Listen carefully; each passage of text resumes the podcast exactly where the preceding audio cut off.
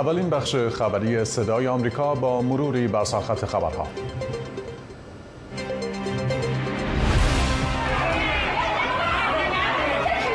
اصرار جمهوری اسلامی بر فعالیت گشت ارشاد و ادامه صدور احکام عجیب برای هنرمندان در میانه مقاومت مدنی شهروندان مقابل هجاب اجباری. دادگاه سپیده قلیان به دلیل خودداری از رعایت هجاب لغو شد. معافیت 120 روزه آمریکا برای کمک به عراق در پرداخت بدهی خود به ایران. و نسخه دو دانشمند ایرانی تبار در دانشگاه کالیفرنیا برای درمان سرطان و معرفی روش جایگزین شیمی درمانی.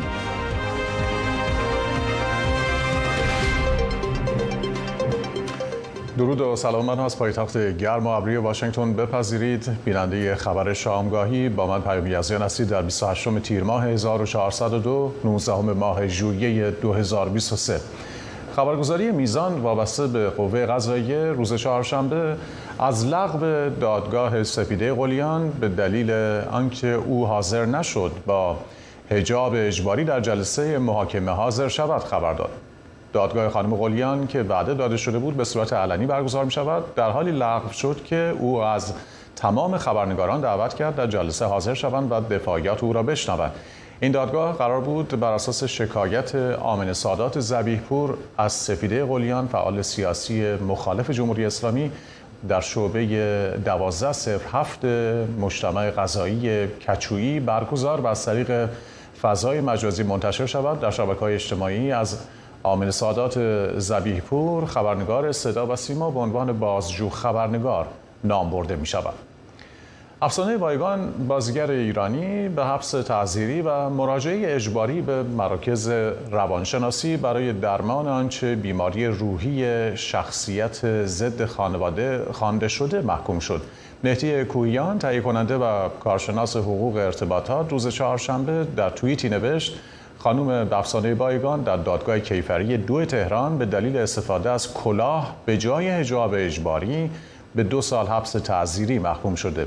شعبه 1088 دادگاه کیفری دو تهران همچنین مجازات دیگری از جمله مراجعه هفتگی به مراکز روانشناسی و دریافت گواهی سلامت دو سال ممنوعیت خروج از کشور مطالعه کتاب و خلاصه سازی دستنوشت آن ظرف مهلت دو ماه و ممنوعیت استفاده مستقیم یا با واسطه از فضای مجازی به مدت دو سال را در نظر گرفته صدور احکام قضایی برای هنرمندان مخالف اجاب اجباری از جمله آزاده سمدی و لیلا بلوکات با واکنش گسترده کاربران شبکه‌های اجتماعی و سینماگران و دو سنف سینمایی ایران مواجه شده است.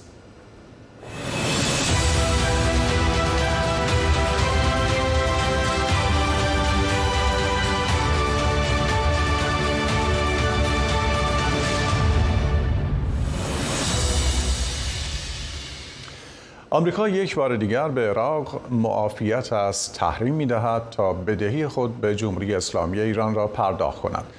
پس از مدتها تقریبا چهل روز پیش بود که مقام های عراقی خبر از کسب معافیتی جدید برای پرداخت بدهی خود برای وارد کردن گاز و برق از ایران دادند.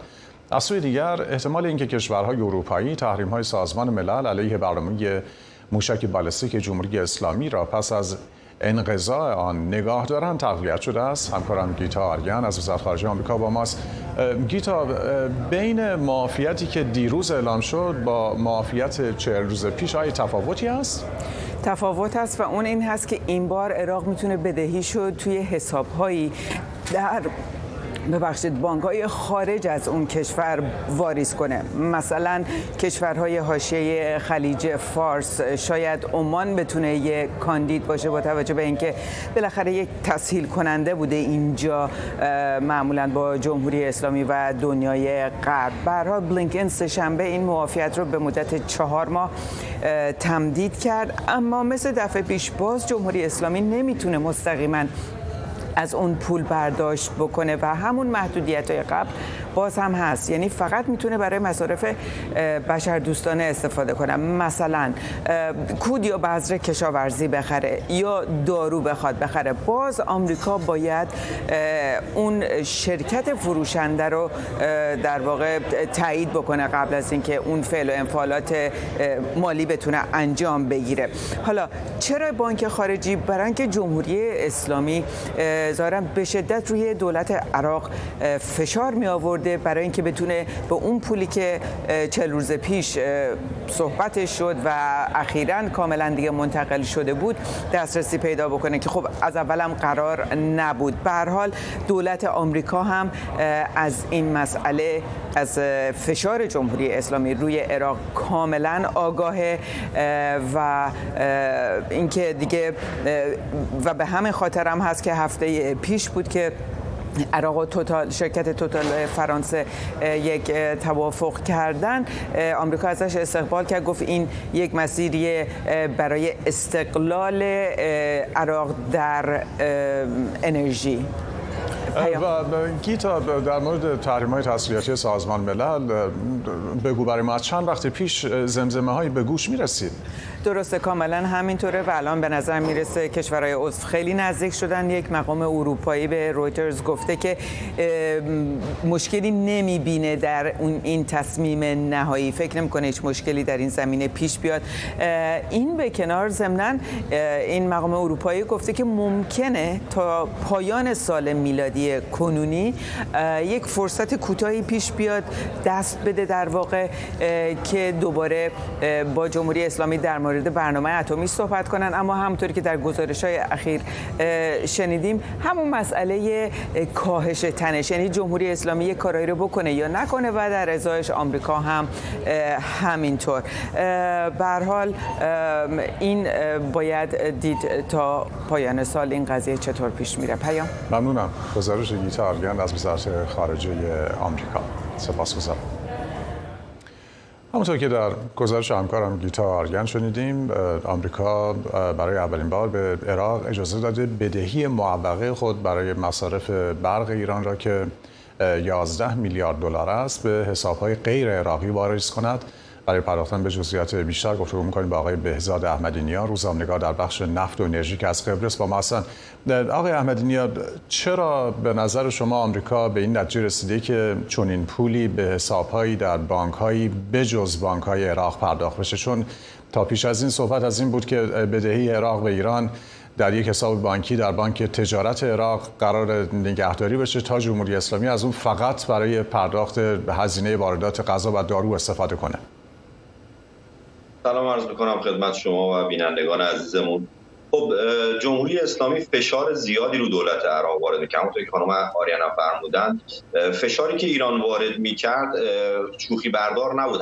هر از گاهی دولت و کل امنیت جنوب عراق رو ایران به هم می‌زد برای اینکه بتونه فشار بیشتری وارد بکنه روی دولت عراق برای گرفتن بخشی از این پول. ببینید بدهی که عراق به ایران داشت به 14 میلیارد دلار رسیده ما یادمون نره که 7 میلیارد دلاری که توی کره جنوبی بلاکه شده طی این چند سال شاید بیشتر از 50 بار دولت جمهوری اسلامی با این از بازار ارز نوسان گرفته. ای خبر دادن که آزاد شد میادش قیمت ارز اومده پایین دوباره قیمت ارز بردن بالا. این نوسان ها را هم دولت ازش پول در میاره به طور عمده. حالا 14 میلیارد دلار در عراق بلوکه شده. یک بخشی از این رو تونستن از طریق کمک کردها به ایران بیارن. یعنی از چمدونی و دستی و به صورت اسکناس نقدی دولت عراق لای فاکتوراش این رو تونست به ایران پرداخت بکنه تحت فشار. ولی بیشتر از اون نمی‌تونست به خاطر اینکه بودجه دولت عراق هم به صورت تنخواه در اختیار خزانه‌داری آمریکاست. یعنی آمریکا به این شرط دولت رو تحویل عراقی داده که بودجهش رو تحت کنترل خودش نگه داره که اون فساد اقتصادی رو جلوش رو بخواد بگیره. به همین دلیل هیچ راهی برای دولت عراق وجود نداشت که این پول رو بپردازه. هیچ راهی هم براش وجود نداره که تحویل گرفتن گاز و برق رو از ایران در حال حاضر صفر بکنه. هیچ راهی هم براش وجود نداره که از زیر فشار جمهوری اسلامی بخواد بیرون بیاد. تنها راه حل اینه که این رو از هویته اختیار دولت عراق خارجش بکنن. برای همین هم دو هفته پیش بود بودن که این شنیدیم که عراقی ها پیشنهاد دادن که در مقابل گاز دریافتی نفت به ایران بدن. چرا با این به قول معروف پشت گرم اومدن چنین صحبتی رو کردن؟ چون یه راه حلی برای اون مشکل اون میلیاردها دلاری که دستشون مونده بود و جمهوری اسلامی یه طرف فشار می آورد آمریکا یه طرف دیگه پیدا شده بود. این پول از عراق خارج میشه. اما به دست جمهوری اسلامی قرار نیست برسه. خب حالا آقای احمدی آیا از سازوکار چگونگی پرداخت طلب ایران در بانک غیر عراقی خبری دارید؟ آیا قرار نظارت بیشتری در مورد چگونگی خرج شدن این پول ها صورت بگیره؟ دقیقا قراره که این پول از عراق خارج بشه بره در یک جایی که بین عمان و امارات الان هنوز دقیق مشخص نیستش احتمال داره حتی امارات باشه. این دوتا دو در عین اینکه با جمهوری اسلامی روابط حسنشون رو حفظ کردن ولی صد درصد تحریم ها رو سعی کردن که رعایت بکنن. به خصوص امارات نظام بانکی بسیار دقیقی داره چون با جهان در ارتباطه و نظام بانکیش رو تحت شرایطی فدای روابط با جمهوری اسلامی نخواهد کرد. این پول از عراق که خارج میشه میره توی یک حساب سفت و سختتر. یک جایی که به طور دیگه سنت به سنتش اگر اون موقع از 14 میلیارد دلار تونستن 3 4 میلیارد دلارش رو اسکناسی نقدی خارج بکنن از عراق این بار دیگه میره یک جایی که نتونن خارج بکنن. قبلا بدهی های عراق از طریق هالک بانک ترکیه تصویه می‌شد که خب می‌دونیم هالک بانک بلایی سرش اومد و اون داستان هایی که درست شد براش با آمریکا. سپاسگزارم آقای بهزاد احمدی نیا روزنامه‌نگار در بخش نفت و انرژی که از قبرس با ما بودید. ممنون از دعوت ما رو پذیرفتید. سپاسگزارم.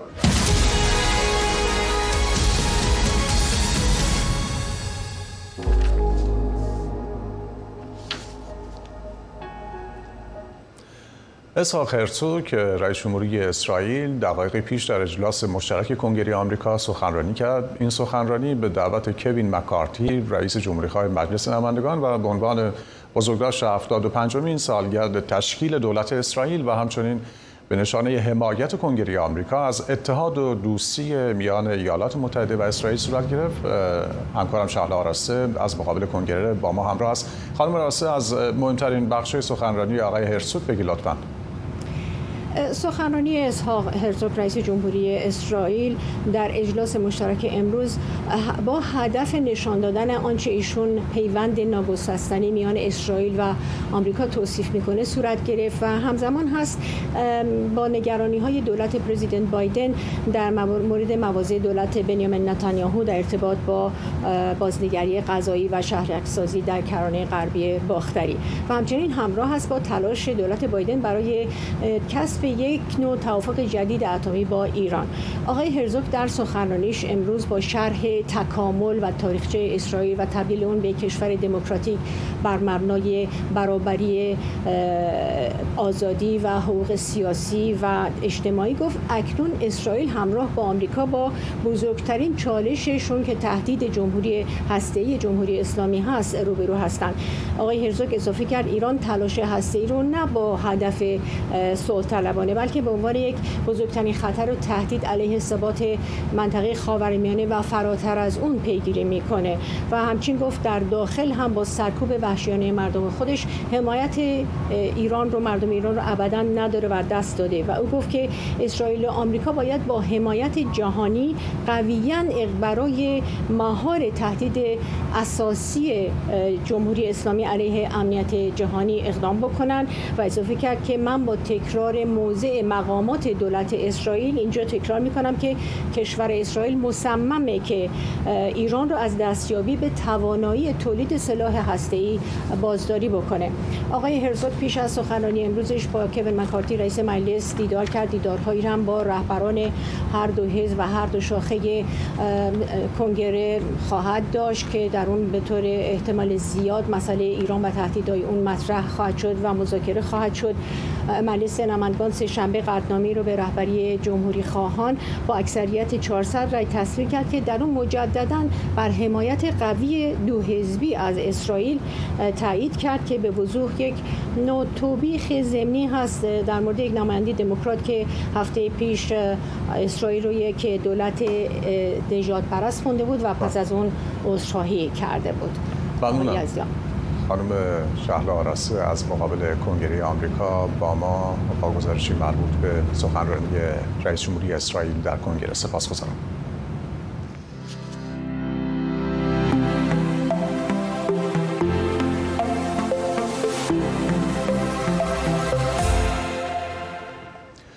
رسانه های سوریه گزارش دادن که اسرائیل بامداد چهارشنبه به مواضع شبه نظامیان نیابتی جمهوری اسلامی در سوریه حمله کرده. جزئیات بیشتر در گزارش سوران خاطری از عراق. خبرگزاری دولتی سوریه گزارش داده که اسرائیل حدود ساعت دوازده نیم بامداد چهارشنبه به مواضعی در حومه دمشق حمله کرده. به گفته سانا در این حمله دو سرباز ارتش سوریه کشته شدند. خبرگزاری سانا ادعا کرده که سامانه های پدافندی سوریه بیشتر موشک های اسرائیل رو رهگیری و منهدم کردند. دیدبان حقوق بشر سوریه هم میگه اسرائیل به مواضع حزب الله و شبه نظامیان نیابتی ایران در فرودگاه الدیموس و منطقه از صبوره حمله کرده. به گزارش این نهاد ناظر بر تحولات سوریه دو شبه نظامی وابسته به جمهوری اسلامی و یک سرباز ارتش سوریه در این حمله کشته و چهار تن هم مجروح شدند دو شبه نظامی نیابتی جمهوری اسلامی شهروند سوریه نبودند. طبق گزارش ها در این حمله تجهیزات نظامی و تدارکاتی این گروه ها هم منهدم شده و انتظار میره آمار تلفات بیشتر هم بشه. این بیستمین حمله موشکی و هوایی منتصب به اسرائیل در سوریه در هفت ماه گذشته است. در این حملات طبق آمارهای غیررسمی 52 تن کشته شدند.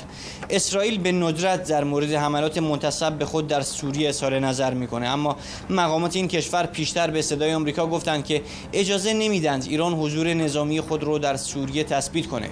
جمهوری اسلامی حضور نظامی یا گروه های شبه نظامی وابسته به خود در سوریه رو رد می‌کنه و میگه نقش نیروهاش در سوریه فقط مستشاریه. سوران خاطری صدای آمریکا اقلیم کردستان عراق.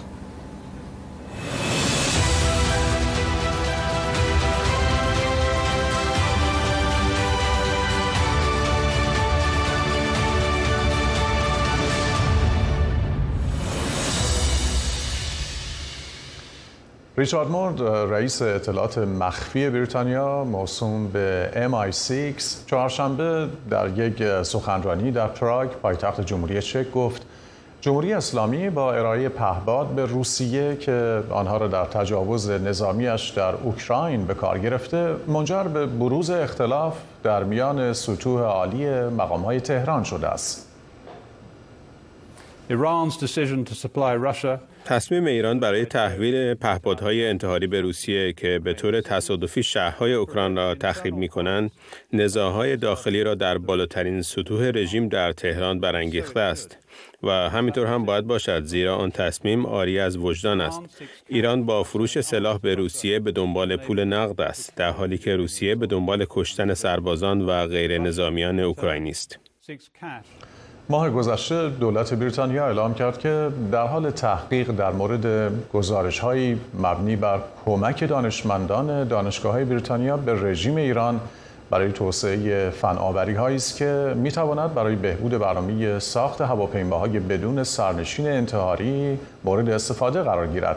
این تحقیقات در حالی انجام می شود که واشنگتن نیز ماه گذشته به شرکت های آمریکایی هشدار داد تا اطمینان حاصل کنند که ناخواسته لوازم الکترونیکی یا سایر قطعاتی را که می تواند توسط ایران برای ساخت پهپادها استفاده شود تأمین نمی کنند در حالی که اوکراین و متحدان غربیش با ارائه مستنداتشان به دبیرخانه شورای امنیت ملل سازمان ملل خواستار انجام تحقیقات از سوی این نهاد بین المللی شدند اما جمهوری اسلامی و روسیه که از اعضای دائمی شورای امنیت متحد با حق وتو است قویا این ادعاها را رد کردند لویاسین وزیر دفاع آمریکا سهشنبه مجددا تاکید کرد که واشنگتن و متحدانش یک عزم مشترک برای حمایت از اوکراین در جریان مقابله با تجاوز نظامی روسیه دارند.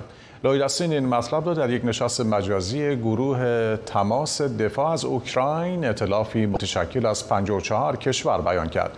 در سال 2022 و در پاسخ به حمله روسیه به اوکراین این اطلاف از کشورها که عمدتا شامل همه اعضای سازمان ناتوست به طور منظم برای هماهنگ کردن حمایت خود از اوکراین تشکیل جلسه میدند. Ukraine's counteroffensive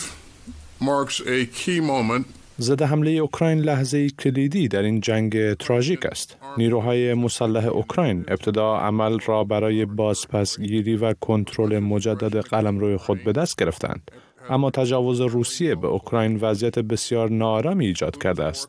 جنگ خودخواسته پوتین همچنان تلفات وحشتناک و خونینی دارد.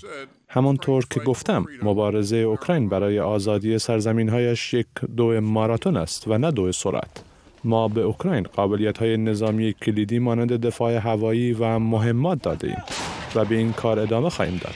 بنابراین این گروه تماس دوباره گرد هم آمده است تا از برخی اصول مشترک مهم دفاع کند مانند حق حاکمیت حقوق بشر آزادی و امتناع از زندگی در جهانی که در آن کشورهای بزرگ بی دلیل به همسایگان صلحجوی خود حمله کنند و مرزها را با زور از نو ترسیم کنند.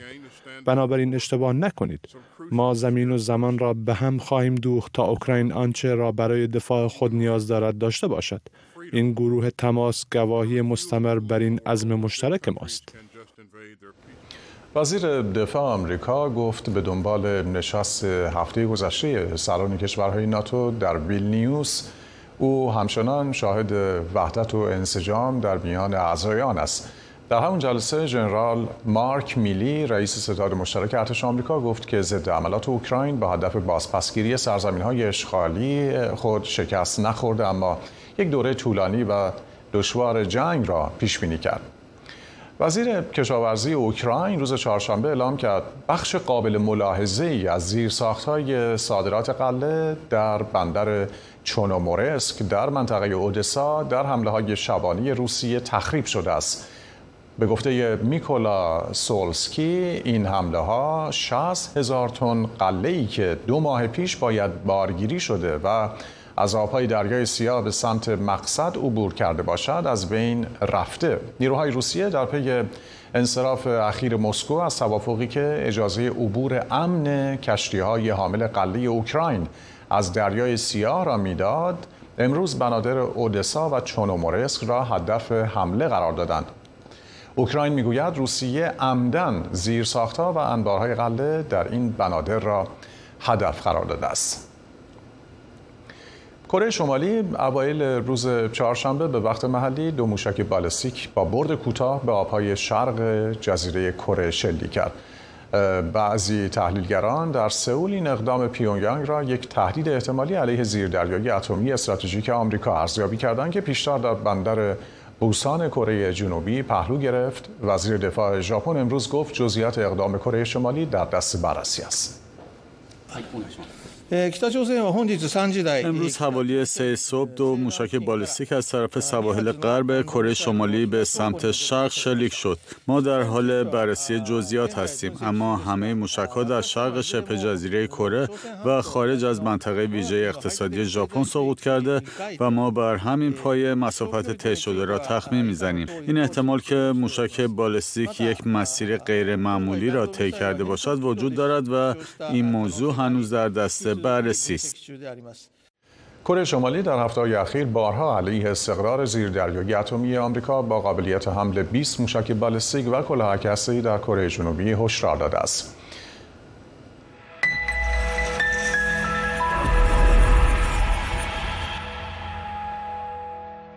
موج گرما در جنوب غرب آمریکا زندگی بیش از 100 میلیون نفر از ساکنین این منطقه را تحت تاثیر قرار داده.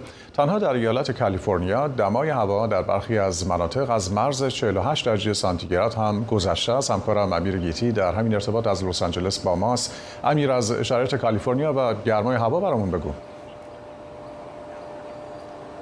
همین گنبد حرارتی که گستره پیدا کرده در مناطق جنوب شرقی تا جنوب غربی ایالات متحده. دیگه اوج گرما رو در آخر این هفته شاهد خواهیم بود. در, در حال حاضر فینیکس در ایالت آریزونا 19 روز دمای هواشون از 43 درجه سانتیگراد پایینتر نیامده. منطقه Death Valley در کالیفرنیا رکورد 53 درجه سانتیگراد رو هم ثبت کرده. همین الان که من دارم با شما صحبت می‌کنم چیزی حدود ساعت 9 صبح هستش در شهر لس آنجلس. هوا 30 درجه سانتیگراد بالای صفر از قبل از امروز حتی مرز 40 درجه رو هم رد بکنه.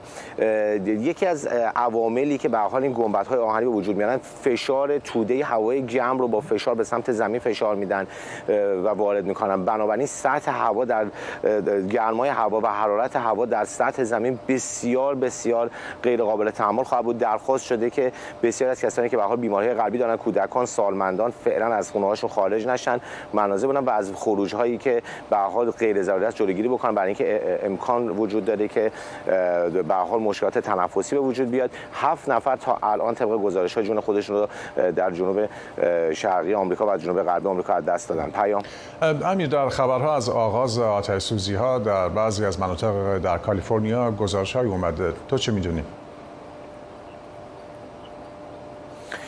خب آتش سوزی آغاز شده. همینجا که الان من باهاتون صحبت می‌کنم بوی آتش سوزی رو من استشمام می‌کنم. به هر حال صدها آتش نشان در نقاط مختلف لس آنجلس و کالیفرنیا در حال حاضر در حال نبرد هستن با آتش هایی که شعله ور شدن. به هر حال پیش بینی هم می‌شد با توجه به اون بارندگی شدیدی که ما در لس آنجلس و در کالیفرنیا داشتیم. به حال گیاهانی که در اطراف شهر در این تپه ها و علفزارها رشد می‌کنن. بعد با شروع شدن فصل گرما اینها خشک میشن. درجه هوا که میره بالا به شکلی است که انگار یک سشوار با درجه 40 درجه داره به اونها باد میده و بنابراین مشخص هستش که آتش خیلی راحت شعله بر خواهد شد. این شرایطی است که فعلا در حال حاضر ما در کالیفرنیا داریم. پیام. ممنونم. همکارم امیر گیتی از لس آنجلس و گزارش رو از دمای هوا. سپاسگزارم.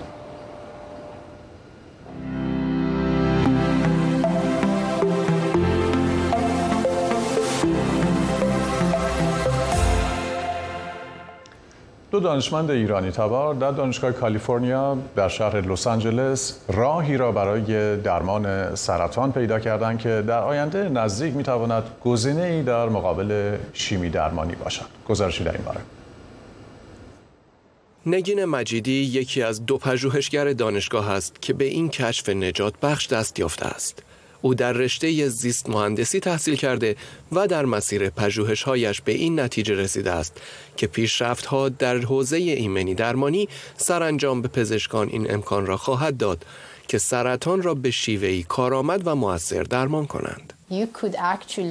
می توان عملا سلول های ایمن بدن را به کار گرفت و بر قابلیت طبیعی بدن افزود آنچنان که بتواند قده سرطانی را نابود کند این کشف به شدت ذوق زدم کرد نگین همراه با مهدی حسنی همسرش که او نیز رشته زیست مهندسی را دنبال می کند اعضای تیم پژوهشگران پزشکی و مهندسی دانشگاه کالیفرنیا هستند. آنها دستگاهی به نام سیمفنود ابدا کردند. یک اسفنج از پلیمری به نام آلجینیت به اندازه یک مداد پاک کن که آن را در کنار قده سرطانی می‌گذارند یا به آن تزریق می کنند. سیمفنود سپس دارویی از خود نشت می دهد که یک واکنش بسیار خوب ایمنی ایجاد می کند که خود بدن به تنهایی توان چنان کاری را ندارد. مثل یک دستگاه خونگی بدنسازیه یعنی سلول ها رو تولید می‌کنه و آموزش میده. وقتی اونا از سیمفنود خارج میشن به خوبی برای نبرد با قده محل آمادگی دارن. دکتر مانیشبات استاد راهنمایی این زوج دانشمند می‌گوید اساس این دستگاه بستن مسیر سلول های تنظیم کننده تیسل یعنی پاسداران سلول های سرطان کش است.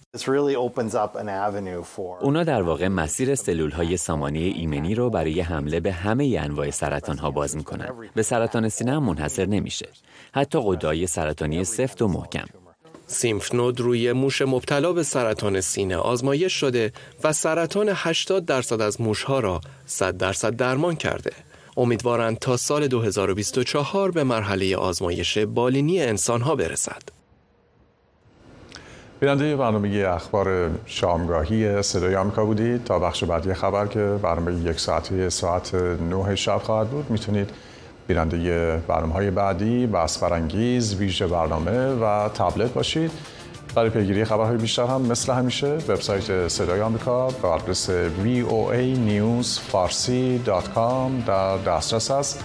اگر هم QR کدی که روی صفحه گیرنده های خود ظاهر شده با تلفن همراهتون اسکن کنید به وبسایت صدای آمریکا و سایر شبکه های اجتماعی. این شبکه دسترسی خواهید داشت. سپاسگزارم که با صدای آمریکا همراه هستید. شب روزتان خوش.